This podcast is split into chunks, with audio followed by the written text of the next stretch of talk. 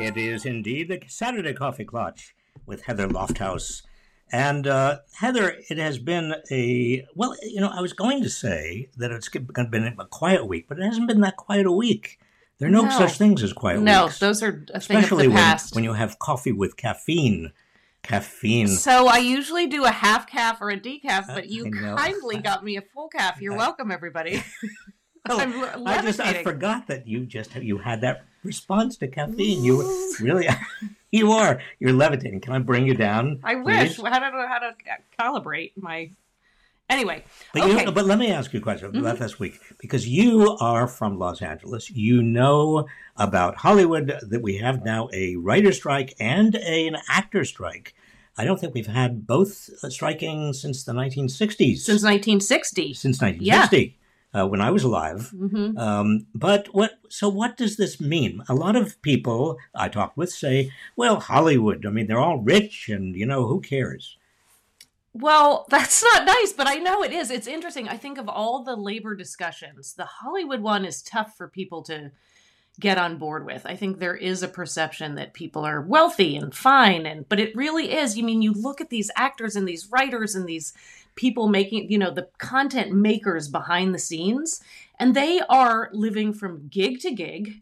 Um, and they're relying on the union. So this week, Fran Drescher, president of SAG-AFTRA, in solidarity, right? and SAG-AFTRA is the big actors union, yeah, the two, Uh, yeah, and we already have the writers on strike. Yep.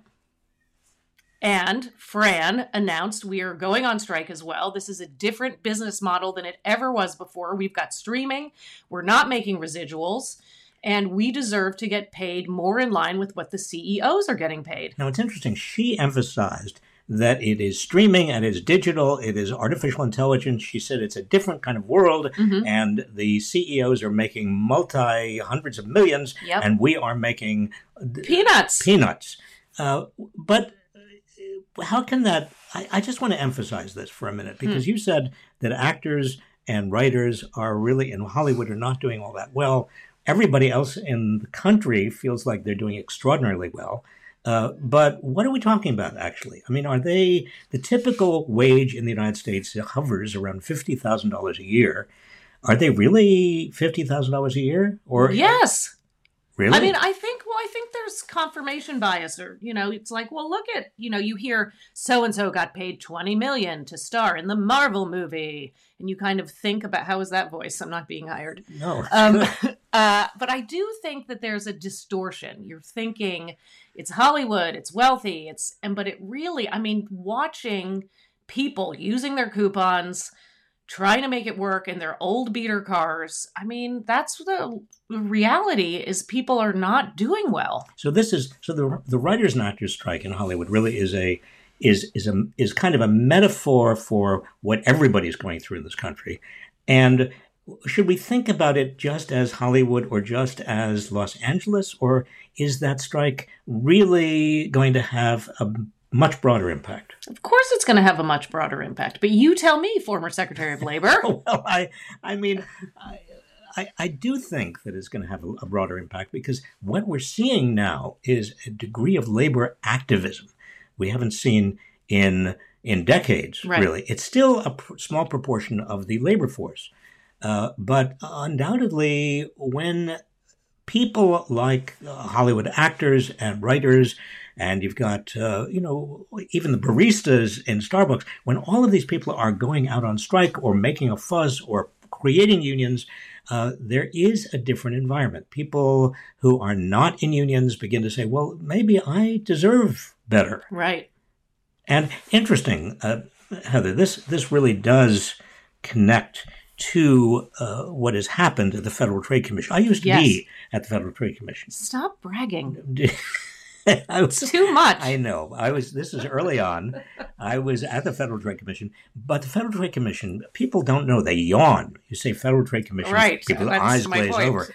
Um, it is one of the most important antitrust, anti-monopoly agencies uh, around. In fact, it's only one of two: the Antitrust Division of the Justice Department, and um, the head of the, the the chairman of the Federal Trade Commission, Lina Khan, Yep. uh, was dealt a very bad blow this week because a federal judge, a federal district court, threw out uh, the FTC's action against Microsoft. Microsoft wanted to merge with Activision, Yep. which is a major player in the whole game uh, industry, Yep. Game, Video- de- game developer. video game developer. Call of Duty is a very Call popular game. Well, then Do you know it? probably know more about this than I do because you Call of have Duty. a Call of Duty. Yeah. You are a Call of Duty. My ten-year-old doesn't play Call of No? Duty. Thank Oh. God. I mean, he does do a lot of games. But But, the, yes. po- the point is that there is an overlap between what's going on in Hollywood Mhm. in terms of labor action and the consolidation that is going on in terms of the major studios and the,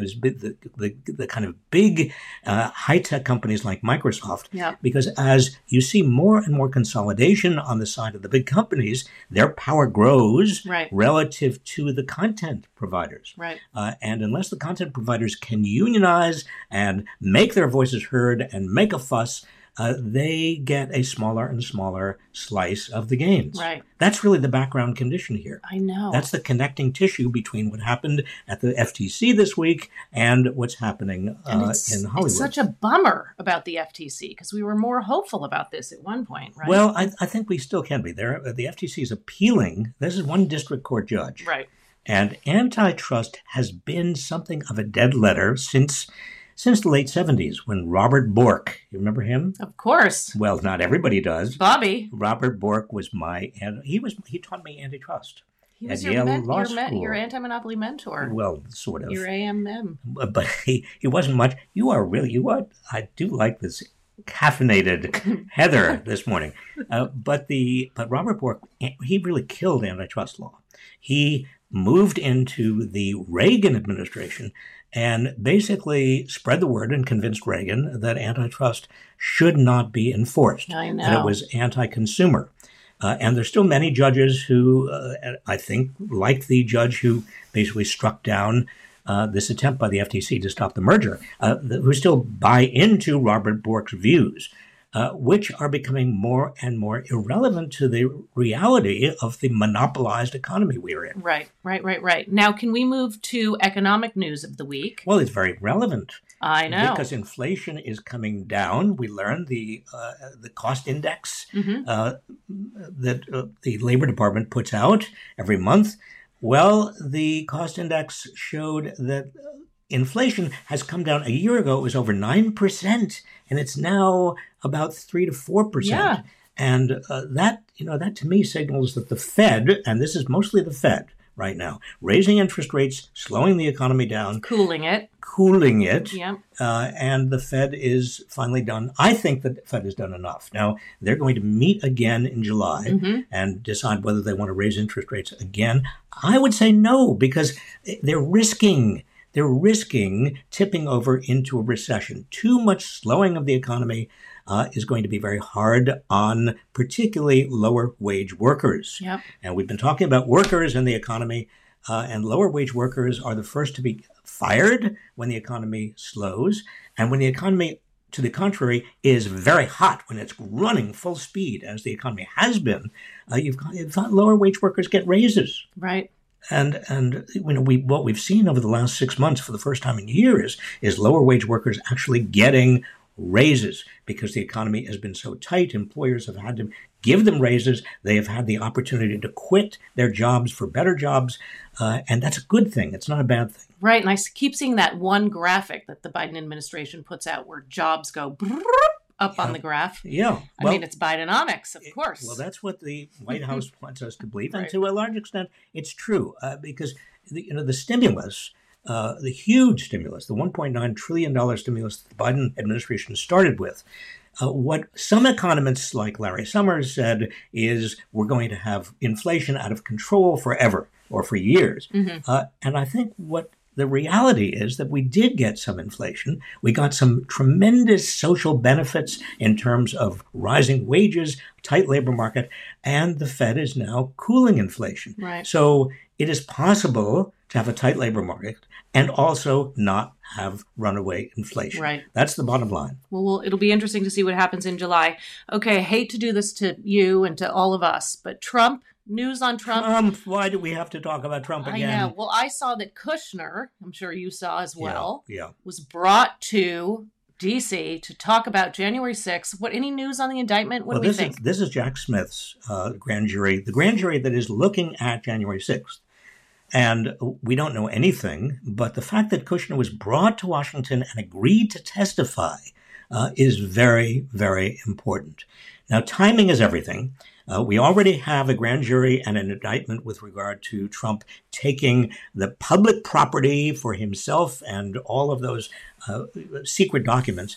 But this is separate. This mm-hmm. is this is the big Kahuna. This right. is this is January sixth, and I don't know. Jack Jack Smith could very well move quickly. He's got to move quickly because if uh, he waits closer to the election and uh, holy cow. I mean, can you imagine if Trump is reelected? I don't even want to say no. it. I'm sorry. I'm sorry. Especially rewind? with a caffeinated Heather. I know. Uh, but uh, if Trump is reelected, uh, you know, that's the end of any kind of inquiry at all. Um, but it also uh, helps Trump in this pre-election period because every indictment, uh, all of the Trumpers and all of the people who could be Trumpers uh, get very, very paranoid. It, it feeds paranoid and generous with their donations. Yeah. I mean, it does. It feeds their conspiratorial theories. It, yeah. it helps Trump. And the reason that Trump is extending his lead over DeSantis is, frankly, the indictments. Right. And yesterday, a whole bunch of the GOP candidates for president met in Iowa. What were they doing? And Mr. Trump was not there, right? Yes, this was a, another one of the efforts uh, of Iowa, actually, to assert itself as the first in the country state uh, in terms of the primary uh, to be in front uh, and also a kind of a, a showcase right. for the Republicans. Uh, every Republican was there. Trump didn't want to be there because he's so far ahead. He doesn't want to level himself down. Mm-hmm. He doesn't bring everybody up by appearing with them. Right. And that's especially true of DeSantis. He yep. doesn't want to eh, kind of honor DeSantis by being there. And the so, name of the event was the Family Leader Summit, which I'm sure means it women. It means yes, it means putting women down. yeah. in whatever I mean, way it's we can. horrible, and it's like tied into Christianity. Tell us more about that because that was in one of your Substacks. Well, I, I, Iowa just passed a, another a six week abortion ban. You cannot have an abortion after six weeks uh, of being impregnated. Well, By the way, means, how many women know they're pregnant before six weeks? Well, you would friends? know better. I don't yeah. know. I mean, you it's would know not, better than I. It's, it's very, very hard very early. know. Uh, so basically, this is an abortion ban. Mm-hmm. There are a number of states that have banned abortions. It is very unpopular. It's unpopular even in Iowa, uh, but that's what Republicans are doing. Yep. And Republicans are. I mean, DeSantis in Florida did the same thing. Yep. Six week abortion ban.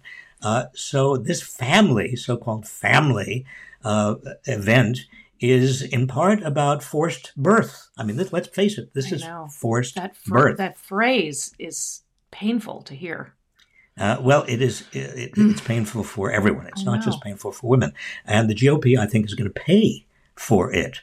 Um, so this, uh, well, we'll see. I, I think that uh, DeSantis. It's going to be very hard for anybody to catch up with Trump. Trump has uh, gone out of his way to insult the governor of Iowa. Mm-hmm. Uh, he has made life difficult for himself in places like Iowa and New Hampshire. Uh, I think he's thumbing his nose. He's saying, uh, you know, I can get away with anything. I can shoot somebody in the middle of Fifth Avenue. I can not play politics as usual, and I'll still win.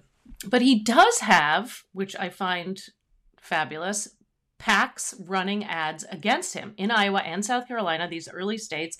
One is funded by the Koch brothers, some are not saying, but they don't say vote for, you know, they don't put someone else in front of him. They are just disparaging him It's very and saying interesting. he's not trustworthy. It's interesting. There's a lot of money this time around in uh, uh, aiming against Trump. yeah. And I think that the Koch network and others have decided that Trump is not really business friendly. The only thing they got out of him last time, and it was very big, very Right. important, was a tax cut Yep. for the rich, for big corporations. Uh, but he stirs up so much animus and so much, uh, eh, you know, uh, kind of dissent. Uh, and the Freedom Caucus in the House has been such a problem for the establishment Republicans that I think that they are trying to reassert control. Yeah. Um, one other thing, may I? So, your Substack this week, you had a very personal post that a lot of people resonated with. And the title was Why I'm So Short. Can I ask you about that? Tell us more about why did you write it? Well, it's a good question. I, I, I didn't know what to write Tuesday. And then I thought, well, maybe I'll just write something personal. And what, what can I do that is personal? And I thought, well, one thing that I haven't talked about is my height. And your processing of it and the world's processing of men's height. I mean, it was a great, I mean, I'm biased, but I really enjoyed it. biased. And Yeah. it was personal. Yeah, It was personal. I don't do- that very often No, on Substack. but it wasn't victim. It wasn't like woe No, is no, no, No, it was. no, gr- I was not at like, all. really. It was thoughtfully personal. Not at all. In fact, um, um, Scott Simon today, we're going to be having a discussion. Yes, Uh, that's. I'm going to listen to it now. I'm going to go. Weekend edition. Yes, of Um, course. he Scott liked- Simon, he liked NPR. the- he liked the piece, and we talked about it. And um, Oh, I it- can't wait. It embarrasses me a little bit, Heather, I know. because I don't want to talk. I like to talk about issues. I don't really enjoy talking about myself. Um, but um, when I step back and ask myself, as I think everybody must do, where do we get our political views? What, where do we get our values? A lot of my values come from the fact that I was bullied and ridiculed and I was very short. And I began at some point seeing the world in terms of people who were bullying other people yeah. and the importance of stopping bullies. Mm-hmm. Yeah, and I think you continue to do that. I liked in the piece too that you said, you know, just show your short children love. Well, that, that's that's true because uh, for years, uh, parents of very short kids have been coming to me and saying, you know, contacting me, emailing me, calling me, uh, what can we do? What should we do? We have very short, you know, Johnny is is a is so much shorter than everybody else, and I tell them quite honestly from my heart uh, that what they need to do is just love their kids to bits. Uh, that you know you can get hormone treatments and all kinds of other things, and and some of it's dangerous and some of it's quack. Uh, but why do, you don't need to do it now? There is, and I in the piece I did cite some studies showing that there is prejudice Yeah. against short Yeah. people and short men. Um, Randy Newman, you know, what was that song? yeah, short people. short people have no right to live or something like that. Uh, but uh, okay, there's a, lot, there's a lot of prejudice out there against blondes, Yeah, you know? that's the really the worst one. I'm glad you started with that. Yeah. Uh, but, uh, But really, real prejudice uh, against but, but that's women, but- but people of color and women yes, of color. but that's okay. I mean, it's not okay that, that there's prejudice, but but you learn to live with certain things Mhm, that may be problems for you. mhm. But um, if you if you're loved, if you have enough kind of confidence, if your parents build in you that sense of value, personal value, uh, then almost nobody can hurt you. And I know, and I think it's the emotional connection. I mean, that's what the research shows, right? If your parents connect with you, that matters more than Almost it matters Right. more than anything. Yeah. I mean, your parents connected with you. who? Your, you talk about your parents all the time. I do. You you're you were very lucky. You have a wonderful, loving mother who is just who's still doing Mhm. fabulous Yeah. things. I'm gonna she's been on. She's. A, she's an act. Speaking, going back to Hollywood. Oh, here she's we go. She's an actor. yeah, She's she's a she's a famous actor. well. I Mhm. know she's fab. She's incredible She's- and she's very amazing, talented right? and very creative. She's yeah. wonderful. She's given her career Yeah. to Yeah. yeah So you- entertaining. yeah, you know all about this. I know all about that, but really, it was such a thank you for sharing your story with us all because it was important and it is. It's nice to see where you come from, but I think it's ex- inspiring for other people, whether For it's heightism. Well, I mean, it's No, just, there are know, a lot of isms out there, and yeah. and a lot of people have things that they consider to be burdens, and Right. uh, and they are burdens, um, and all of us have burdens. Uh, but it was a hopeful message. I think I think good. Thank you Yeah. for saying that Yeah, it was. I took a little bit of a chance right, on that. and I'm excited to hear you uncomfortably talking about yourself on Scott Simon shortly. This is going to be a great interview, but Scott Um, Simon's fabulous. This will yeah. be fun, the two of you. It will be. Uh, listen, Okay. Heather, you have a great week. You Everybody too. out there, you have a great week, and we will look forward to talking to you again very, very soon.